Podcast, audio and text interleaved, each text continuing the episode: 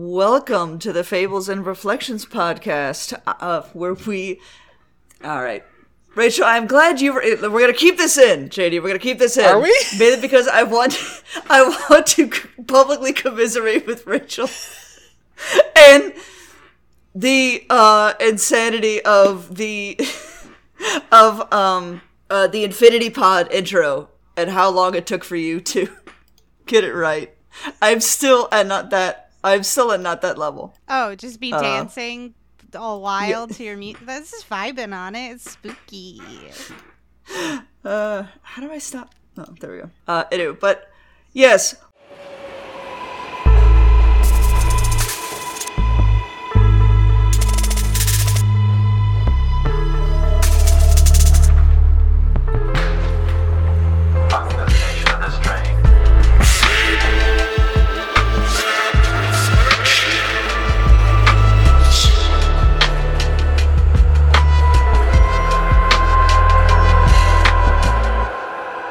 welcome to the Fables and Reflections podcast, where we reflect on any and all of the fables of Neil Gaiman. I am your co-host, Angela Bones Bullock. And I'm that other co-host, JD Martin. And look, Angela, here's the thing: you may have messed up that first go around, but mm-hmm. the time you just did it before I said the thing, and you said the thing, the thing that you mm-hmm. said, you did it right.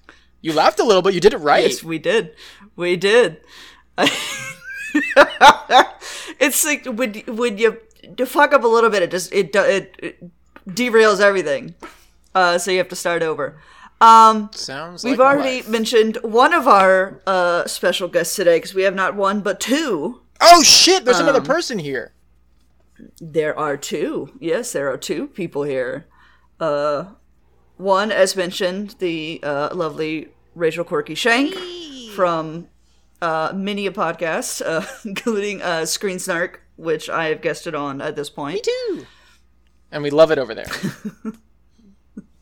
JD, you want to uh, intro our other guests? yes, and um, also from yet another certain POV podcast, uh, we from Books that Burn, we have Robin. Hello. Hello, everyone. Yes. Uh, welcome, both of you. Three queers Um, and a girl. There and a pizza go. place. And a graveyard book, actually. Yes. Um so yeah, let's dive into it. Uh yes, this week we are covering um Apologies, One but I my- genuinely ask, who's the girl? yes. Angela. Cool. All right. Yes. Angela's the girl. okay. Oh yeah, no, uh, uh, my bad. Before we recorded, I did not, I did not ask uh, pronouns. Robin. They, them. okay. Any all. Yes. Yeah. Ra- yeah. Rachel and I recorded before, so that, so that, like that, I, I knew. Thankfully. Uh, apologies, Robin. That's I'm all glad we got that on the recording too, to show that I fuck up a lot. Hey, we're just hey, We- we, are just we are living with our being alive potential, you know? Oh yeah. Here's where it is. We grow, we change, we mess up. We're alive. Yep. And here's a record of it. And and, and speaking of change and growing, uh, that is that is what we're talking about today with a certain a certain book by uh, Stephen King. No, I'm sorry, it's Neil Gaiman. Of course. I'm never gonna stop Um, that joke. I'm never gonna stop it. Uh, but yes, one of uh my personal favorites, not only of Neil Gaiman's, but like probably just in general. Like I don't like have many, like I don't really have many favorite movies or like favorite books because I just like I like a lot of them, and you know don't want to uh necessarily play favorites because like you get different things from different uh pieces of media. But this one is definitely um it's one of the only two books that have have given uh, me a physical reaction reading it. The other one is actually also by Neil Gaiman with uh, Neverwhere, where there's a scene where I literally gasped like reading it, just like. um, this one I sobbed at the end. Uh, and apparently JD almost sobbed at work. He had to he had to hold it together. I was listening. I was to keep it together. to, a, to a live reading uh, that Neil Gaiman did of the entire book, and it was incredible. And uh, yeah, that no, that man knows how to read anything, anything. Mm-hmm. Let him let that man read my grocery list, and I'll be happy. I uh, have read comparatively little Neil Gaiman. Um, I've read Coraline, a very long time ago, I read uh, The Rag Witch. I do not remember uh, what Hmm. happened in it. Uh, and then I've read Coraline, which we actually, I guess I already said that, but we we covered Coraline on our podcast. And then Mm-hmm. I've read The Graveyard Book uh, last week for this. Yeah. Yay. Yeah, I was actually think going to ask Graveyard everyone. book was my first Neil Gaiman. Actually, Okay, yeah, Oh, I- I- yeah, It my go. gateway to Gaiman. Mhm. Yeah.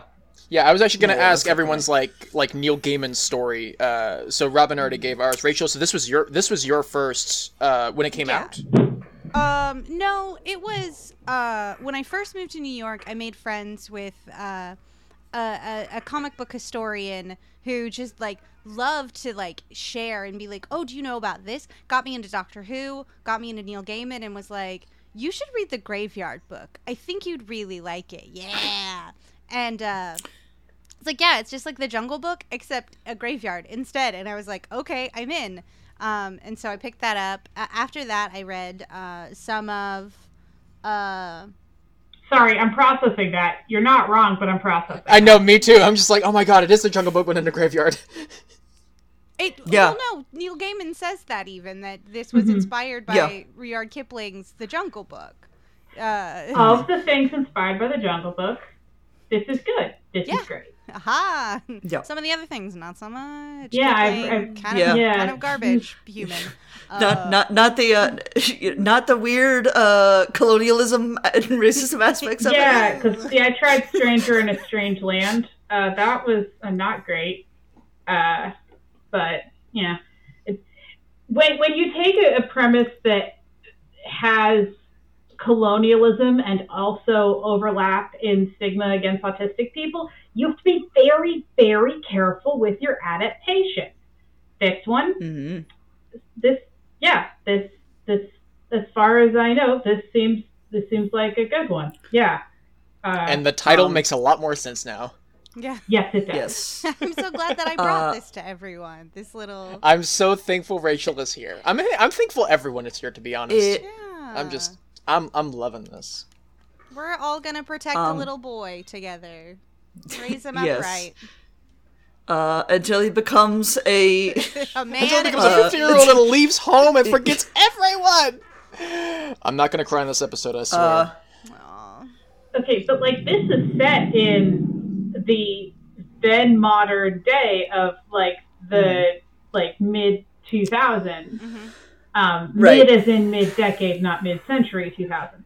And um, uh, that means that like in like a couple of years YouTube's gonna exist, like or possibly does. like he this is a wild time for Bod to um because like cell phones are mentioned in the book if I remember correctly. yeah. Yep. So like yep, they are. yeah, um, it's going to be a very interesting time for him to enter non-graveyard society after the book ends. Yeah. Uh, Yeah, I I think the most I think the most recent person to have died is like 1920. So this book came out in 2007, right? uh, yes. Okay. Then yeah. Then two, then YouTube has been around for two years at this point. So uh, oh boy. YouTube is just Fred at this point. Twitter came out that year, I think. Like Woof. Oh, That was good. 2009. 2000. Okay, yeah. So I'm sorry. I hung out It's- with yeah, it's ancient all Romans. correlated. Uh, what's SEO? it's me, Bod.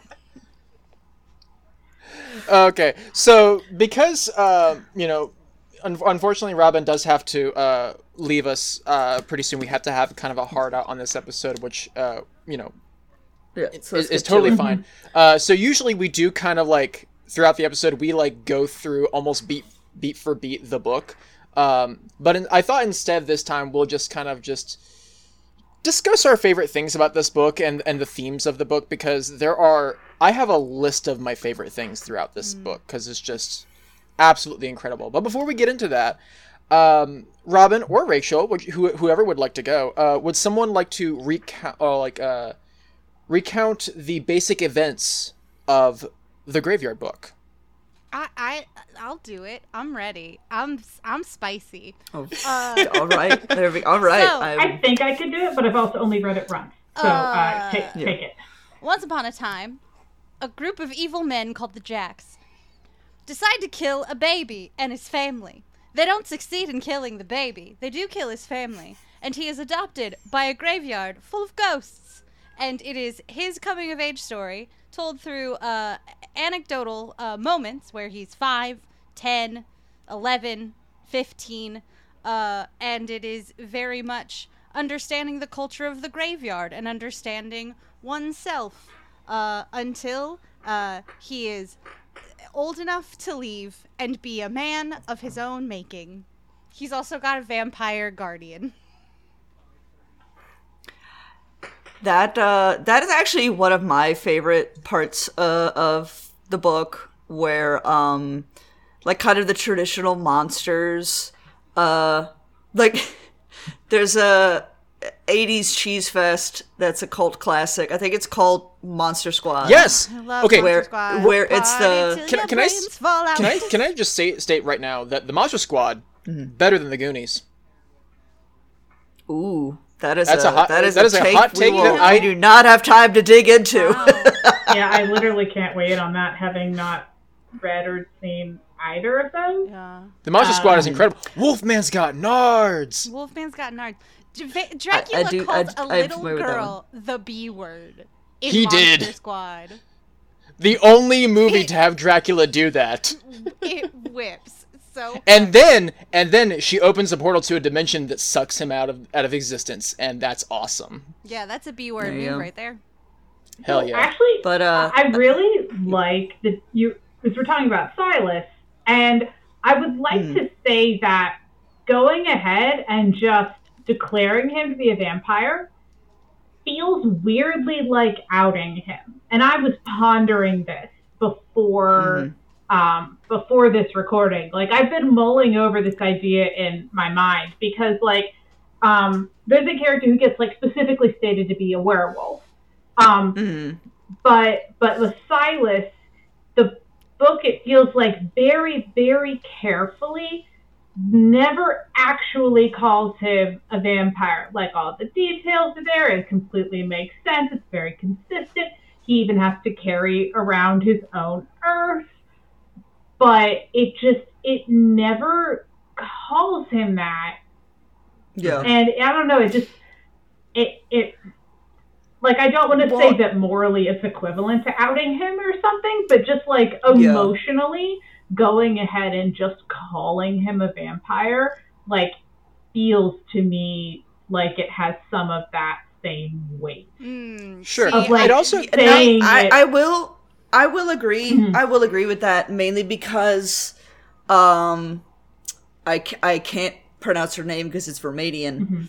but oh, um Miss, oh, the Miss teacher? Lupescu. yeah yeah his teacher like his kind of uh and um Bod's teacher at one point where like when Silas can't be there she like shows up and is kind of like this uh stern Mary Poppinish type figure um for Bod and uh yeah and so at one point she's called a werewolf and she says we call ourselves uh we call our our people like my people call ourselves the uh hounds of god. And so we- yeah we never learn what silas calls himself in terms of like a, he like kind of yeah obliquely refers to himself as like my kind or like different stuff like that. Because yeah the the word vampire is never used throughout the book. Uh when werewolf is used for um for his teacher she's like no. And then even Um, later when she's not in the scene, she's referred to as a werewolf very briefly. Yeah. Yeah. and that also just kind of like that, that carries on a tradition of genre pieces like basic like blatantly having the thing but not calling uh, not calling the thing by the name that we as humans who don't fully understand it ascribe to it like it's like they have their Yeah. own word for who they are we just don't know mm-hmm. because we don't mm-hmm. we, we don't take the time to understand but bod who is fully like he ha- he, he's deeply into this world he ha- he comes to understand them he under- he comes to understand that you know it's like no, they don't call themselves werewolves. They call themselves the Hounds of Gods, and the Hounds of God, and that's who they are. That's what they mm-hmm. identify as. You know, Silas doesn't blatantly say that's who he is. Uh, he just said he is one who is neither living nor dead and walks between both worlds. Yeah.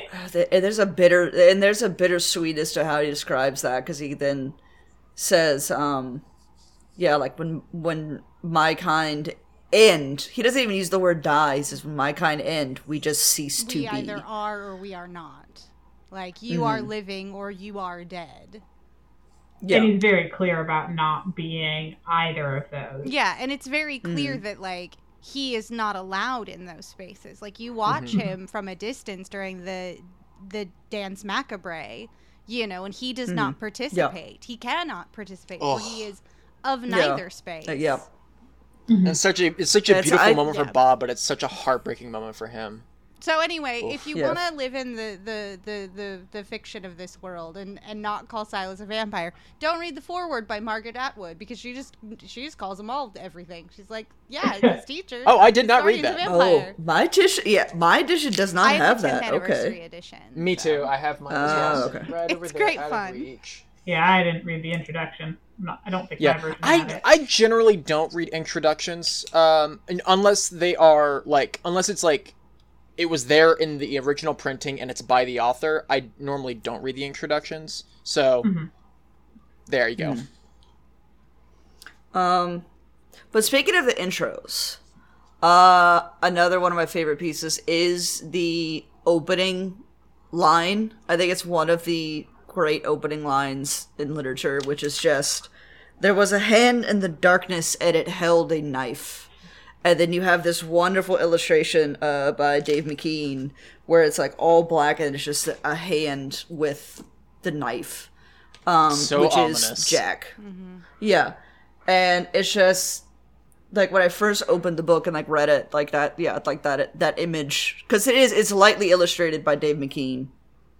Another team up with because Dave McKean and Neil Gaiman worked together a lot throughout his Neil Gaiman's works. Yeah, I think Da- Um, I think McKean also illustrated um, Black Orchid. Yeah, Uh, I'm yeah, I'm not. I don't know if he worked on. I don't. I don't know if he worked on Black Orchid, but I do know that he did like all of the covers for Sandman. cool. he did other covers for Sandman. He did. I think he might have done interiors on that. I know. He, I know he did. Uh, I did recently look at Black Orchid. He did do the interiors on that, uh, and he also Yeah. did the illustrations for Coraline. Oh, Yeah, yeah, no, yeah, he did. Yeah, he did that too. So like they've they've worked together a lot. I think their uh, Dave McKean's artwork, uh, I think most of flavor wise, really matches Gaiman. Yeah, and mo- like most of a, a lot of the covers of Gaiman's work, like of his novels, uh, have McKean covers as well. I think like the original Stardust cover was also a McKean illustration. yeah, We just like Dave Um, McKean here. He's neat. yeah, he is. He's uh, and, and like I said, a good a good artistic partner for um for Gaiman. Absolutely. Uh, but yeah, it, it's kind of vignettes for most of the book Mm-hmm. of Bod growing up, learning different things. Um, I do have a thought about pacing while you're talking about Yes. them being like these Yeah. vignettes. Mm-hmm. So there's eight chapters, and Mm-hmm. the first six chapters take up two thirds of the book. Right. And so like they're all like pretty evenly divided. And then you hit chapter seven, which is um very uh dramatic and but it has it has time to have this very like slow build to have a twist in the middle and then to have this like really um really kind of like impactful climactic moment. Like in a way that makes chapter 7 almost be able to like stand alone as like a complete story because of just just its trajectory and just how much is in it.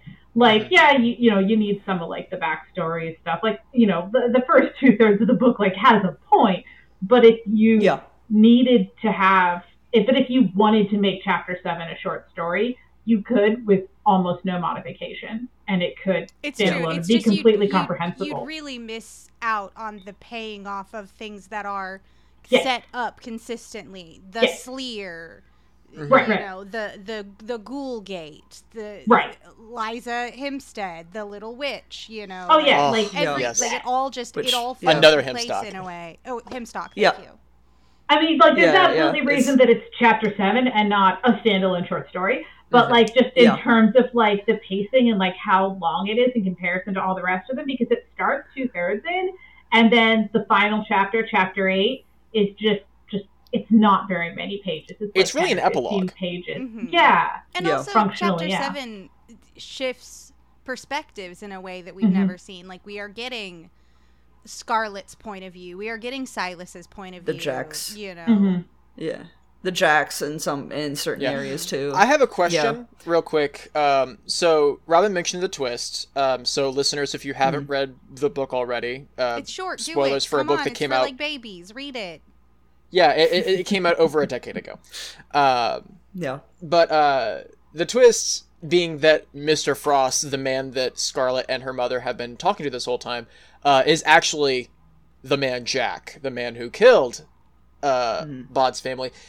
Did y'all know from the beginning that that was that that was Jack when he first got introduced as Mr. Frost? Did you know that that was Jack? I did not.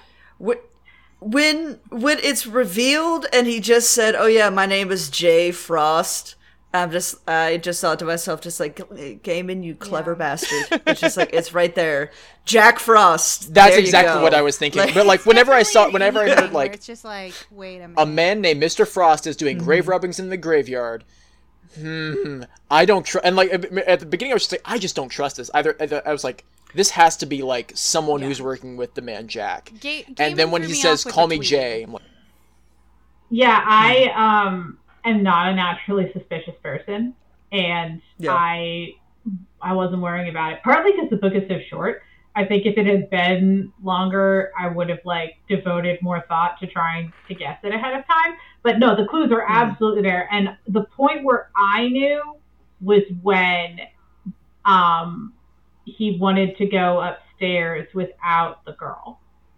That's when Yeah. I was like, oh, "Shit's okay. about to go down." Yeah. Yeah, yeah. And uh and and, and I, there's also like the way he writes it like Bod already kind of knows as well. Um hmm and yeah, it's just kind of uh and then what I like about the heel turn of the book uh for the climax is um he kind of turns into a sinister Kevin McAllister. Yeah. from, from As if Kevin Alone. Cal- McAllister 'Cause he wasn't then, already like- a little bit sinister. Yeah, well, yeah, it is like, but it, This is the With- culmination of with that Kevin of that weird fan theory yeah. that Kevin McAllister mm-hmm. went on to become Jigsaw. yeah, Yeah. It's a really weird, dumb fan theory that I'm like, okay, fine, you can have it, whatever, I don't care. I I did like the uh I did like the the short that um uh Macaulay Culkin did himself. Or like or he was in it at least like it was a team effort. But yeah it was like Kevin McAllister grown up. And he's just this, this like strung out taxi driver just uh yeah that's that's a good short. You should this. uh uh check it out yeah it's it's really funny and then uh oh and then the guy the actor that played merv Chris Elliott? um like responded to it yeah he he he, he responded and just like harry the kid's back the kid's back harry run Joe Pesci can't run. Not anymore. Sorry, man. no no he could not um but yeah it's yeah so it, but in, in terms of the pacing and like that's like that's the reason that i don't fully agree with people that are like so paranoid about spoilers. Because while just chapter 7 works on its pretty much works mm-hmm. on on its own like you're right. All of that context from the previous two thirds of the book makes it sing mm-hmm. so much better. Mm-hmm. It's like you can know Boromir dies at the end of Fellowship of the Ring, but like watching that entire thing, that still hurts. Angela, how Like, dare you? when- I've never when seen I've Boromir never seen a Lord of the Ring. As part of the please no spoilers crowd, I would like Mhm. to put in my two cents for why Yes. if someone said, "Hey, by the way, like the guy her mom kind of dates is is the murderer," like if someone had like said that, what would happen is, um, because I have anxiety, my brain would then spend the entire book waiting for whatever the spoiler was to happen. Hmm and I literally can't enjoy it because I'm waiting for whatever got spoiled to Right. happen. So if someone's going to give me a spoiler, it needs to be in the first 10% of the book or Yeah. else it just it stresses me out. And like I know I'm not the only per- like there's lots of reasons to not watch spoilers. That's mine, Yeah. That makes a lot of sense Uh, though. generally speaking. Which like yeah, and, and like and it, it also it is also valid and um very much of like you know you still are an asshole if Mm-hmm. uh you ruin like someone wants to go and clean and then you're like oh I can't wait for you to see know. this part, Yeah. and then they Um, explain the part, and you're like, "But I wanted to experience the part. Why can't I just experience Because it?" also Yeah. you don't Yeah, Snape Especially- kills Dumbledore. Suck it. J.K. Rowling's a TERF. Oh yeah, No, we yeah, don't. this, yeah. Guess what, J.K. Rowling, go fuck yourself. I'll say it loud and proud on this podcast. you don't get ahead, a chance to um as someone who li- likes figuring things out if someone tells me like the twist i then don't get to know if i would have figured it out which is also Yeah. a different kind of frustration Yeah, and that's because that's fun. Um, it's Yeah. fun to Yeah. like go through a little mystery and to like look at the clues. I'm like, oh hey, this thing got mentioned. Let me go back and like, oh yeah, this thing got mentioned. Oh maybe it's this, and then like it completely does something completely else, and you're like, oh well, how like how did it come to this? Like where like where were the clues that led to this actually being the twist? And that's fun. It's that, that's when Yeah. mysteries are Mhm. fun. Yeah. Mhm. But I would say Yeah. that like to Gaiman's apps like let's give Gaiman some flowers real quick. Even if you know from the jump exactly how the graveyard book is going to f- fall pat, he is giving you so much to feast on before then like okay, you know what's going to happen in Under the Hill with Ghoulheim all of that, but like oh, these are why these are in the sharp relief of Bod's life because at the mm-hmm. at the apex of his journey, the the victory of his life, everything that he has learned and everything that he has gleaned is his to use. The graveyard is his. Yep. It has mm-hmm. become his and he knows it and he knows the denizens and the secrets and the skills. And I think even if you knew everything, Gaiman has given you such a beautiful coming of age story that if you knew everything, you'd still be like, it's really great to watch Bod learn these things, meet these people, grow and mm. understand, survive Ghoulheim. You know, it it just it it's so wonderful that even if you're sitting there watching and knowing that Mr. Frost is the man named Jack, you're also getting to be privy to the performance that the man named Jack is putting on. This very friendly guy who's like, "Yeah, I'll give you a ride home. Here, here's my phone. Yeah. Call your mom. Like, tell her my license plate. Does you she- know, like this very yeah. Does she like chocolates? yeah, or wine, yeah, you like- know, and and that's also really cool because suddenly it's not that you've been spoiled; it's that you're in on the secret. right Yeah, it's yeah. So like, so I I will amend my uh comment because like what what my feelings about it are it more I feel a little bit more clearly stated is um that there is definitely something to be said about going into a story clean. Um, but a good story also is rich enough to keep going back to that soil. yeah So that is why like a lot of whodunits aren't reread or retold cuz that's the main meat who did it. like how um if in the modern day and stop now if you don't want Dr. Jekyll and Mr. Hyde spoilers. for that story.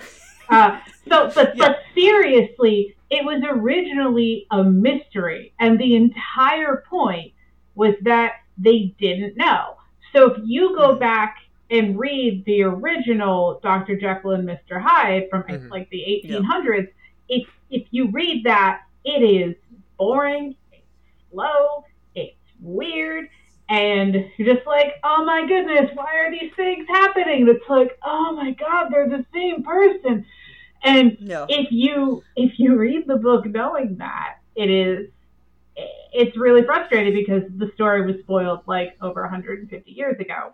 And Yeah. I'm doing my math right. But yeah, so like you know, retellings of it get to do all sorts of cool stuff because like culturally through like through cultural osmosis like you already you already know Yeah. um but yeah so like you know as an example of a mystery that didn't have a lot to it and can't stand up to someone knowing what the twist is narratively Yeah. not that No, exactly. not that you can't like the original. I don't want you to get angry emails from people who love the original Dr. Jekyll and Mr. Hyde. Not that you can't those, love the those- original. Those Hyde stands. Ooh, yeah, they're a rowdy yeah. bunch.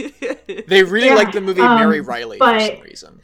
Yeah, but then you have something that is so like texturally rich, like to bring it to a more modern time, something like Knives Mhm. Out, where like you watch Yeah. it the first time, you are uh, unfolding that puzzle box. You watch it Mm-hmm. the second time, the third time, the fourth time. You are just living in this world, knowing Yeah. things that the characters don't know yet. And seeing those little pieces that like Rian Johnson is giving you, Yeah. you know Yeah. and i think that's Yep. very similar to like what Gaiman is doing with this piece like it's not necessarily important that you know whether or not bod survives but like it is important that you see that bod does not waste his potential. And that's the Mhm. whole point of this. Like we live we have potential. And bod doesn't Yeah. waste his even though he lives with people who do not change. They have lived their lives. Their stones are written. Yeah, and that And and- the path Yeah. the path that he takes is still interesting even if you know what the end point is because the suspense isn't what is he going to do it's how does living here with these people change Yeah, and I think that like Yep. comparing comparing this to Knives Out a bit more, the reason that Knives Out works so well is because it's not just a who done it, like it's also like a just like a straight up mm-hmm. crime movie for like the middle the middle portion of it. Like Rian Johnson talked about the mm-hmm. reason why a lot of who done it's would run out of steam is because it's just a lot of it's just a lot of the detective talking to people for the entire movie and at the very end of the movie for about 15 minutes the detective just explains what happened. But instead knives out is like no we're gonna tell you who died right at the beginning like like like we're now after the death. This starts after the death and then we're going to do a turn of like you know what happens like 20 minutes into the movie and now it's turned into a crime movie of the person that we know has done it and the detective on the other side of that trying to figure it out and we the audience are in on it. Whereas with the graveyard book and really with a mm-hmm. lot of neil gaiman's work he does that cross genre work where he will take the tropes of one piece and continue to use those tropes like of like you know coming of age story. He will use the tropes of a coming of age story but then he'll inject a mystery of it a mystery into it and on top of that he'll also add a graveyard full of ghosts that will you know that have all these mysteries and secrets and and lore all attached to it and he combines all of that into this nice soup that we just sip good soup Is a mm-hmm. it is mm. a book a soup? a book is a soup all neil like A book is a soup. It's got a is neil gaiman just a A- great a book chef is a sandwich. yeah probably yes, absolutely. He's a great narrative chef. Yeah, and and what's really great is you are not privy to every information. You know, you are not told exactly why the danse macabre happens or it- Yeah, you that's know, never it- answered. It's Yeah. it's really interesting to be like this is a very rich world that you are only getting a small glimpse of and even if you ask it doesn't mean the person you're asking has a right to tell you mm-hmm. anything like sometimes you just got to Yeah. respect that like you're never going to know what Silas's deal is or where he's from but you know you Yeah. know who he is right now and you know what he does for bod and that's all you Yeah, and you have like uh, uh, um, I- Silas telling Bod like I I've done things that the Jacks could never think of doing, and Bod's like, yeah, but you don't do that now. You've changed. Like in in, in, in that showing of like people can change, people can be, or just anybody can, anybody can change, any being can grow to be something better. They have the potential to be something better. They just have to make the right steps to do something better, and then and with Bod, he it's he's you know uh, he has a great support system in the graveyard and especially in the Owenses and Silas and and also Scarlet for part of his life as well. He has this wonderful support system that allows him to grow to become something great. And then he has to grow and I- leave it all I behind so then he can experience life. yeah Well, I I think that's also kind of the thesis of the book is not only I mean it's it's a coming of age story, but specifically it's about that bittersweetness of outgrowing uh your childhood town.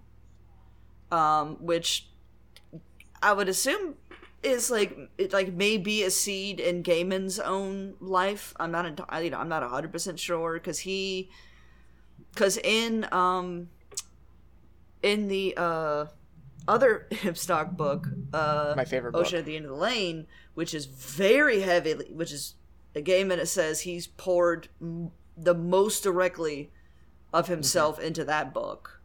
Um, the uh, at the epilogue of that, where the narrator is talking about the rest of his life, is talking about the nervousness of uh, starting to write, starting to become a journalist, and then um, moving to America with his young family, um, which uh, he did, and like still, of course, now the because of the pandemic, he's been living in New Zealand, uh, or at least Amanda Palmer has, and he's been there a lot. Anyway, uh, but yeah, like he's never gone back to England and lived. Like he's been kind of bouncing around the Yeah. world and like doing different uh doing Yeah, different things living different places And Bod says that literally directly in the book when he's leaving the graveyard to Silas, "Can I come back?" Yeah, but it won't be home. Yeah. Ugh. Stab me. Yeah. Just stab what broke me with was the jackknife. fact that it's like, will I? Well, he asked Alice, "Will I? You know, can I see you again?" And he's like, "Maybe, but I'll definitely see you." And you're like, "Ah!"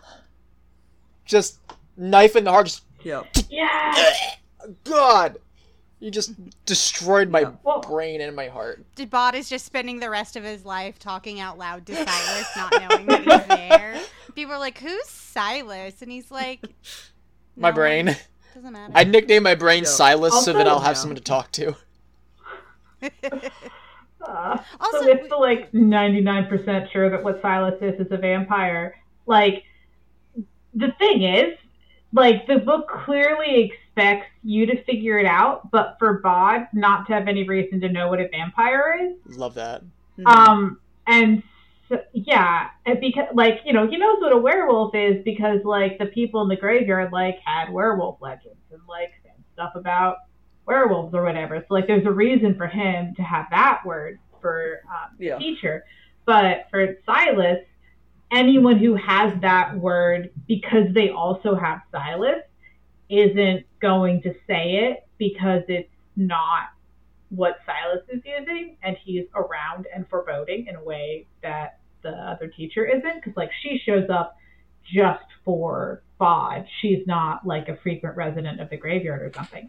And Yeah. anyway, so like when it get when it lets you have the weight of Silas saying that he has things that he's done and like Bod wants to know what, and I, who have read a lot of vampire books, I'm like, nope, you do not want to know. You don't. yeah You you Yeah, no. you don't. there's a, because there's a reason Silas has the power to make people not remember stuff.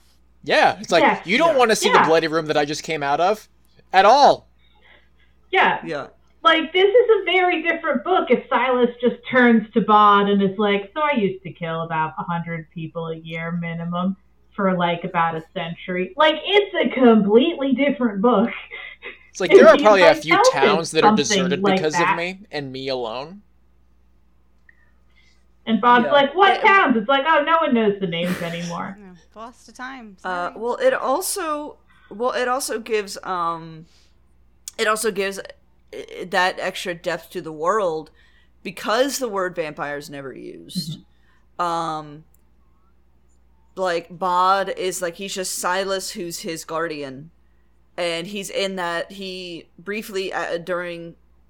Uh, when he's walking home from school to his regular graveyard, he goes into another graveyard, and they're like, "Oh yeah, you're the you know you're the living boy up the street." Um, you know, how was the member of the honor guard talking about Silas? He's like, "What? what? What's that?" My uncle Silas Um, didn't tell me that. Okay. And yeah, My yeah, Uncle Silas Yeah, doesn't it's, tell me uh, yeah, no. Um, so it gives that extra word. So okay, like, so we with like whatever Silas has done, the vampire legends that like we know have arisen, but he's more than that. Like you said, there's there's more to know. Uh, because there's also like stuff Bod doesn't know. What the hell's the Indigo Man? Like, what is, what is, what is the Slither? Like, that's older than Silas. Like, that's the oldest thing in the graveyard. Um, and it's just this thing with a knife, a jewel, a goblet. uh, a brooch and a what's cup. the other goblet? Mhm. Yeah, it was and a it's brooch. just- yeah. Or like, yeah, bro- yeah, brooch, knife, and And like. I, I love that like, he doesn't the do treasure. that. Gaiman doesn't do this the the stupid old Lovecraftian thing of like, if I told you what it looked like, it, it, you would lose your mind, which is a really stupid thing that Lovecraft would do. Uh, by the way, Lovecraft sucks. That's Hmm. that's a that's an FNR fact. yeah. Uh, and but Yep. instead he's just like, there was this, and there was this, and maybe was this, and you just kind of have to like piece it all together in your mind. So then it's like, it's that whole, it, you know, it's taking that idea of you know, the the thing is scarier when you know when you can't see it. He's taking that, but he's still giving you like these little bits and pieces to like feed your imagination, and then you create, then you can conjure it up in your mm-hmm. mind with the pieces that you're given, and most likely whatever it is, it's still probably scarier than whatever you're thinking. And then McKean turns around on Ra- the Rachel uh, on the next page and shows you an illustration of it next to a pizza. yeah. Perfect. A plus. Uh, no notes. well well and then and then but Gaiman also does a little bit of the Lovecraft thing of like not not necessarily that oh like it would blow your mind to describe it, it's indescribable. Um when Jack is getting devoured by uh the Indigo Man, um he we cut to we're, we're seeing it through Scarlet's eyes, who turns on her LED flashlight, and it says Gaiman says, uh, she didn't see things as Bod saw, hmm and she is lucky for it. Yes. Um, and she just sees, yeah, she just sees him just like in the, just like writhing in the middle of the air, and then get dragged. That's Soul Man shit right there, and I uh, love the it. wall of the tomb. Uh, yeah. Also, uh, which is terrifying. That's a terrifying scene. Just and like, super kudos to Neil Gaiman of not succumbing to the trope of, and then the girl was so grateful that the boy saved the day. no, she's uh-huh. the fact that terrified of him, girl- which broke my heart. It's just like, stay away from me. yeah, You're the worst.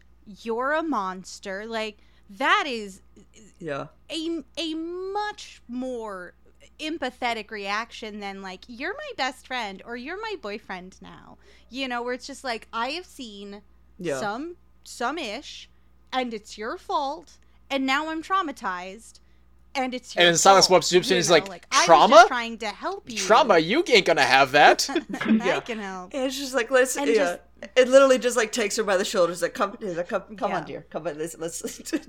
And also, like, let's I think that describing what it would look like when she can't like because yeah you know we're saying you know there's a difference between um this monster would be too terrible for you to understand so i'm not going to describe it that's very very different from what this is which is can't see the monster but can only see what it does and what it Yeah. does is hold someone in midair and kill them as they're like kicking and screaming or whatever and like Yeah. yeah that's that's way more terrifying than even like seeing a giant snake unless she has like a specific phobia of snakes or something like that would be like it's a different kind of horror but it is the because if there was a snake her reaction would be oh my goodness this thing has a giant snake in it. Why hasn't anyone gotten the snake out of it? I'm just you know assuming for the sake of argument Yeah. that the sleeves like looked like a snake or something.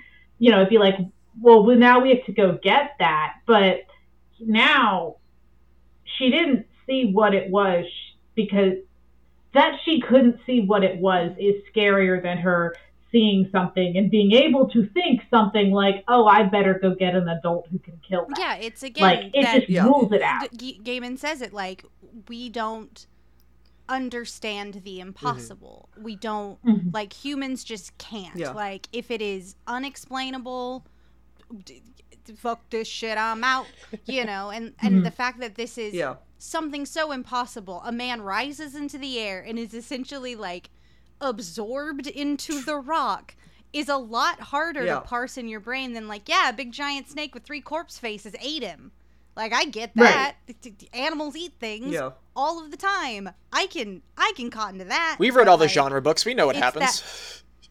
It's it's also that Yeah. sh- Scarlet is not gifted with a lack of access to information in the way that Bod is. Bod has been Mhm. not told lots of things for his whole life. He he wants to learn everything, but he understands that there's a limit to what he can learn. But then you have someone like Scarlet coming into the graveyard, watching Bod talk to no one, Mhm. probably kill some dudes. Then like this guy gets absorbed like a sponge into some rocks in the scary place that she was in when she was five. That's Also, a lot. she thought he was. He, also, she thought he was imaginary. Yeah. So this is her learning that he's not imaginary. And you've got to think that if this was her finding out he's not imaginary, then going with him and watching some guy get absorbed into a wall, that could have her rethink whether or not he's imaginary, like all Yeah. over again. Mm-hmm. Like that's got to be really weird. And Yeah, which I mean, which also like made the scene their reunion when like they do when he hugs her and he's and the book describes like he hugs her really, uh, she hugs him really tight. It's like okay, like no, you are like real. Like my arms are Mhm. be you know are being stopped by a body. Um, By nobody. eh, yeah, yeah, by nobody. Uh, which I did. I do love that. Uh, you know, uh, Homer is continuing to be referenced into the 20th century. Uh, yes. I um, was not trying to reference Homer. no, Oh, oh, oh, it's, uh, sorry. No, no, no, no. The Greek one. Yes, got it. Good. Yes. Sorry, I'm used to people meaning Uh, The Simpsons, and I'm like, I haven't. No. No. no. Um. But yeah, it's just it is a. uh Yeah, it's it's it's a great book. There's a lot of like for a quote unquote children's book because this did win, and rightfully so. Uh, the um Newbery Award, the Newbery Medal, um, uh, for excellence in children's literature. Um, 'cause, yeah, like this is definitely like I wouldn't call It's this a kid's book. I'm It's calling it a kid. It's for all. It's for all you uh, weird kids out there all- like me who who sat Yeah. and watched. Like, yes, The Black Cauldron is my favorite Disney movie. What about it? Sorry. Yeah. That was you. Sh- I need to send Uh-huh. you a link after this. Uh-huh. Remind me, JD. I'm Um, excited now. But uh, Anytime Angela's like, I have to send you yeah, something. I'm like, oh, I'm Cauldron. gonna, I'm gonna see some cool shit right here. I have to go return some videos. That's that's the new I gotta send you a link. Or that's the old I gotta send you a link. I gotta go Yeah. return some videotapes. Yep. So, uh, yeah. but it's Uh, yeah, there's. I mean, we we could Another talk four about hours, this for you know several more Mm. hours. Yeah, like this. There is a lot of there is a lot of meat here. But we had a lovely Um, discussion. I'm, I'm really glad. I'm really glad it, that but that, we all got to Yeah, just sit we here and, and discuss this wonderful little piece and uh, discuss Neil Gaiman Yeah. making me cry. You bastard. Yep. It uh, it may not be for the last time. We shall see. in Oh, I'm probably gonna cry continuing again. Don't worry. Don't worry, everyone. Look, when Yeah. this is the per- when you're ta- when you're sitting here listening to a person who has cried during two Kung Fu Panda movies and two Fast and Furious movies, among like maybe another hundred another hundred other Kung movies- Fu- no Kung Fu Panda is the best trilogy of all time, and I'm sticking to that. I'm sticking to that. It's it slaps way harder than it has Perfect any family family right entertainment to. mixed with incredible Like- action and awesome animation and Yeah. just a, a, a stacked voice cast. I mean, come on. Also, Neil Gaiman connection. Uh, the first villain is voiced by Ian McShane, who would later play Mr. Wednesday. I brought it full circle. Yes, he was. Like I Yes, did. yes, he does. Nice. Uh, which Getting we close to doing. We're gonna very get there. soon. Yeah, we are very. Oh, don't worry, soon listeners, we're getting to there. that. We're getting Um, there. Or at least the book. Yeah, at least the. Yeah, probably the probably the thing he's most famous, uh, m- most famous known for. It's interesting in terms of um, Robin. You talking Mm-hmm. about like your your first introduction was Coraline, or like one of the first introductions was Coraline. Yeah, Um, like a long time ago, I'd read one other book, but Coraline's the one I know best. Yeah. Yeah. So he Neil Gaiman has talked about like as you know he he has continued to do book tours and different stuff like that. Uh, at one point, he then started to meet more and more, like notice more and more, like uh, like late teens, early twenties, uh, women coming or girls coming to to the sightings to meet him, and they, and then he finally realized, like, oh wait, all of them have really battered old copies of Coraline, like, uh, and then like for so many, um, uh, for so many, uh, uh, uh, especially um, uh, women uh, or girls, it's yeah, like that's the Coraline is the entry point. Which, uh, so the last thing I'll say, Coraline is really interesting because literally the reason he thought up that name was because he one of his old editors was named Caroline, and he was typing on an old uh typewriter, like a physical typewriter, and he typed he he mixed up the letters and did Coraline, and he was just like, It's like that makes name. sense. That, that it's like it basically he's like just put, that sounds like an Yeah, yeah. interesting young young girl. I'm gonna keep that name and I'm gonna write a That's like story Dolly about her. Parton Yeah, and meeting then a young girl named Jolene and writing a whole song. Because, like, this girl was Yeah. like, oh, that's a great name. Jolene? Jolene. yeah. Jolene. There you Jolene. go. Mhm. Uh, so yeah, he kept Coraline in his back pocket until he he wrote the book, um, which was then based off of uh, his oldest daughter, um, which he would come home from school. He would uh, she would make him like tell When her your dad is Neil stories. Gaiman, you have him tell you stories. uh I think it was Holly. Yeah, and it's like but it's uh I think it was Holly is is the daughter. But like he would she would come home from school and always be like, you know, tell me a story about a girl named Holly and a lot of those adventures got translated into into Coraline. Um as well as with the graveyard book uh, it was inspired by before he left for America. He was li- where he lived across the street was a graveyard, which, especially in such a landlocked place like England, are your parks like Right. great in, uh, yeah, like graveyards are like are just are your It's your the most local interesting park. interesting thing so about like your small town. he town. just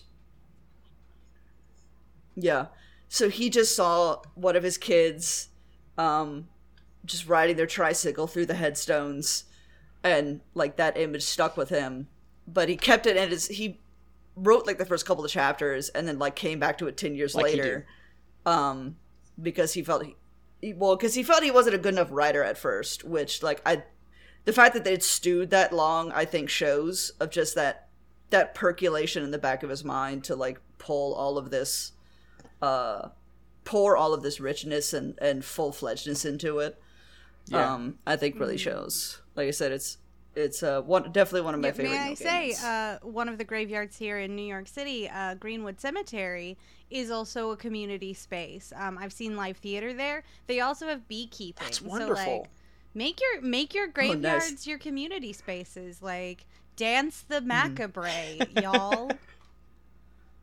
The Yeah. tagline. For, the, Yeah, wait, uh, exactly. Angela, that is that is the name of this episode. Dance the macabre, y'all. I'm I'm, I'm officially Yeah, saying that. That is the name of this episode. no, I, yeah, no, I, th- I think it. Yeah, no, I think it will be is uh, is uh, is the title of it will be uh, where we dance Uh, the macabre. yeah, so I believe this is the. I like so- how it's, it's it's pulling on traditions of like the danse macabre. Like that's what it's Yeah. referencing. Yeah. Yeah, exactly. Um yeah, as this uh but also like not in a and, and that's also like his portrayal of death in the Sandman book, in the Sandman comic series, definitely goes over into this of just like light uh, of death being an extremely important part of what gives life meaning. Of uh because bod says like you know i'm not afraid to die like i've been surrounded by death. But he then realizes that okay i do need to protect myself to yeah to live my potential to live my and then one day I may be in the graveyard, Um, like my like my family. Mm. Yeah, but also like Yeah. he asks very earnestly at the end of that chapter, the danse macabre, "Can I ride your mm. horse?" And she says, "Someday." And he goes, "I look forward." Essentially, like I'm looking forward to it. I'm looking f- mm-hmm. like I Yeah. am ready to greet you as my ally, my friend. I am not afraid of you.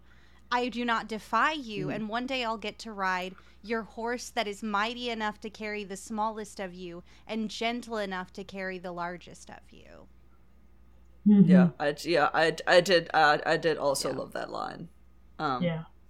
It's really good. so let's wrap this For up realsies for this real uh, th- yeah. uh, thank you so much, Robin, for coming on. Thank you, Thank Rachel, for coming on. Um, it was lovely having you both to talk about such a wonderful book. Um, I guess real quick, do y'all have any uh, plugs? Any any uh, other specifics you want to uh, shout out? Yes. Uh, so I'm Robin from the podcast Books That Burn, where we discuss fictional depictions of trauma from the perspective that the author is the only one with agency. Uh, so rather than characters hurting characters, it's why did, how and why did, what does it do that the author set up the book to be in this way for the traumas to play out in the Mm. manner that they do? Um, and we did an episode on Coraline. So if you're looking for your Neil Gaiman connection, go ahead and pick, go ahead and uh, check that one out Great episode. specifically. Um, we generally recommend that as our starter episode. We also, like more recently, covered some stuff like um, Iron Widow by Xiran Jay Zhao. And coming up in March, we're going to have an episode on Firebreak by Nicole Corner Stace. We've got a bunch of other cool stuff, but um, that's some of our uh, contemporaneous uh, episodes. Um, but yeah, uh, you can find that at booksthatburn.com for the podcast, and that'll have the link to our card, which has all of our other links. And I do written book reviews. Awesome. So Very cool. I go. am terminally online, uh, and you can find all of the garbage that I get into uh, following me on various social medias at I am Rachel Quirky, Twitter, Instagram, Twitch,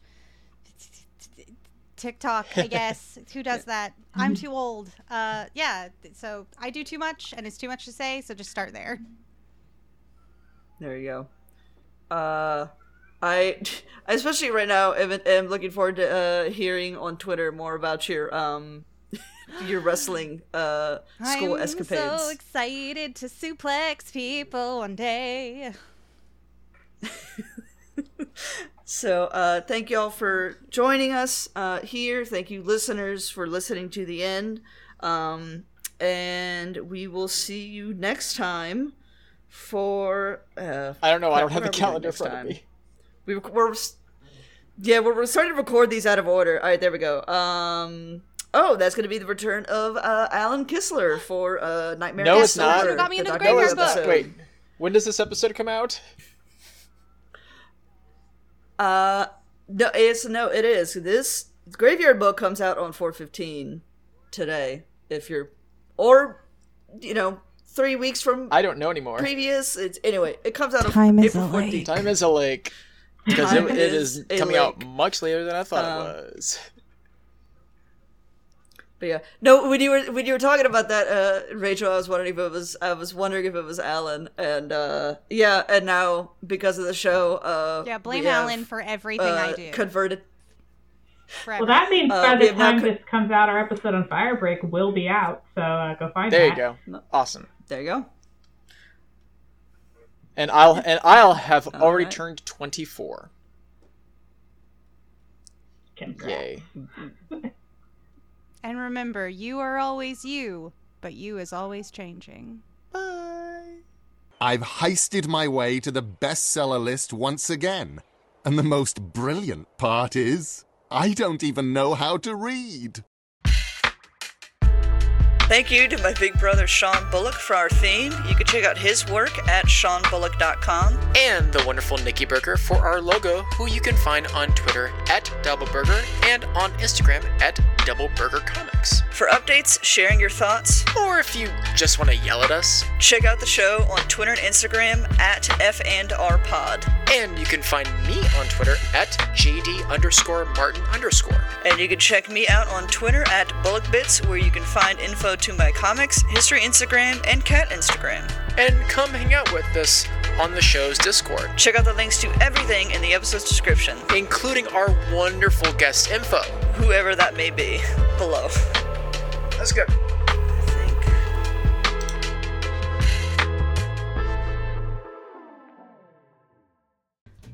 Hey there, Screen Beans. Have you heard about Screen Snark? Rachael, this is an ad break. They aren't screen beans until they listen to the show. Fine. Potential Screen Beans. You like movies and TV shows, right? I mean, who doesn't? Screen Snark is a casual conversation about the movies and television shows that are shaping us as we live our everyday lives. That's right, Matt. We have a chat with at least one incredible guest every episode, hailing from all walks. We've interviewed chefs, Writers, costumers, musicians, yoga teachers, comedians, burlesque dancers, folks in the film and TV industry. and more. We'd be delighted for you to join us every other Monday on the Certain POV Podcast Network. Or wherever you get your podcasts, fresh and tasty off the presses. What? But that's no, that's not Can I call them Screen Beans now? fine. Screen Beans! So tune in and we'll see you at the movies or on a couch somewhere. Cause you're a whole Screen Beans now.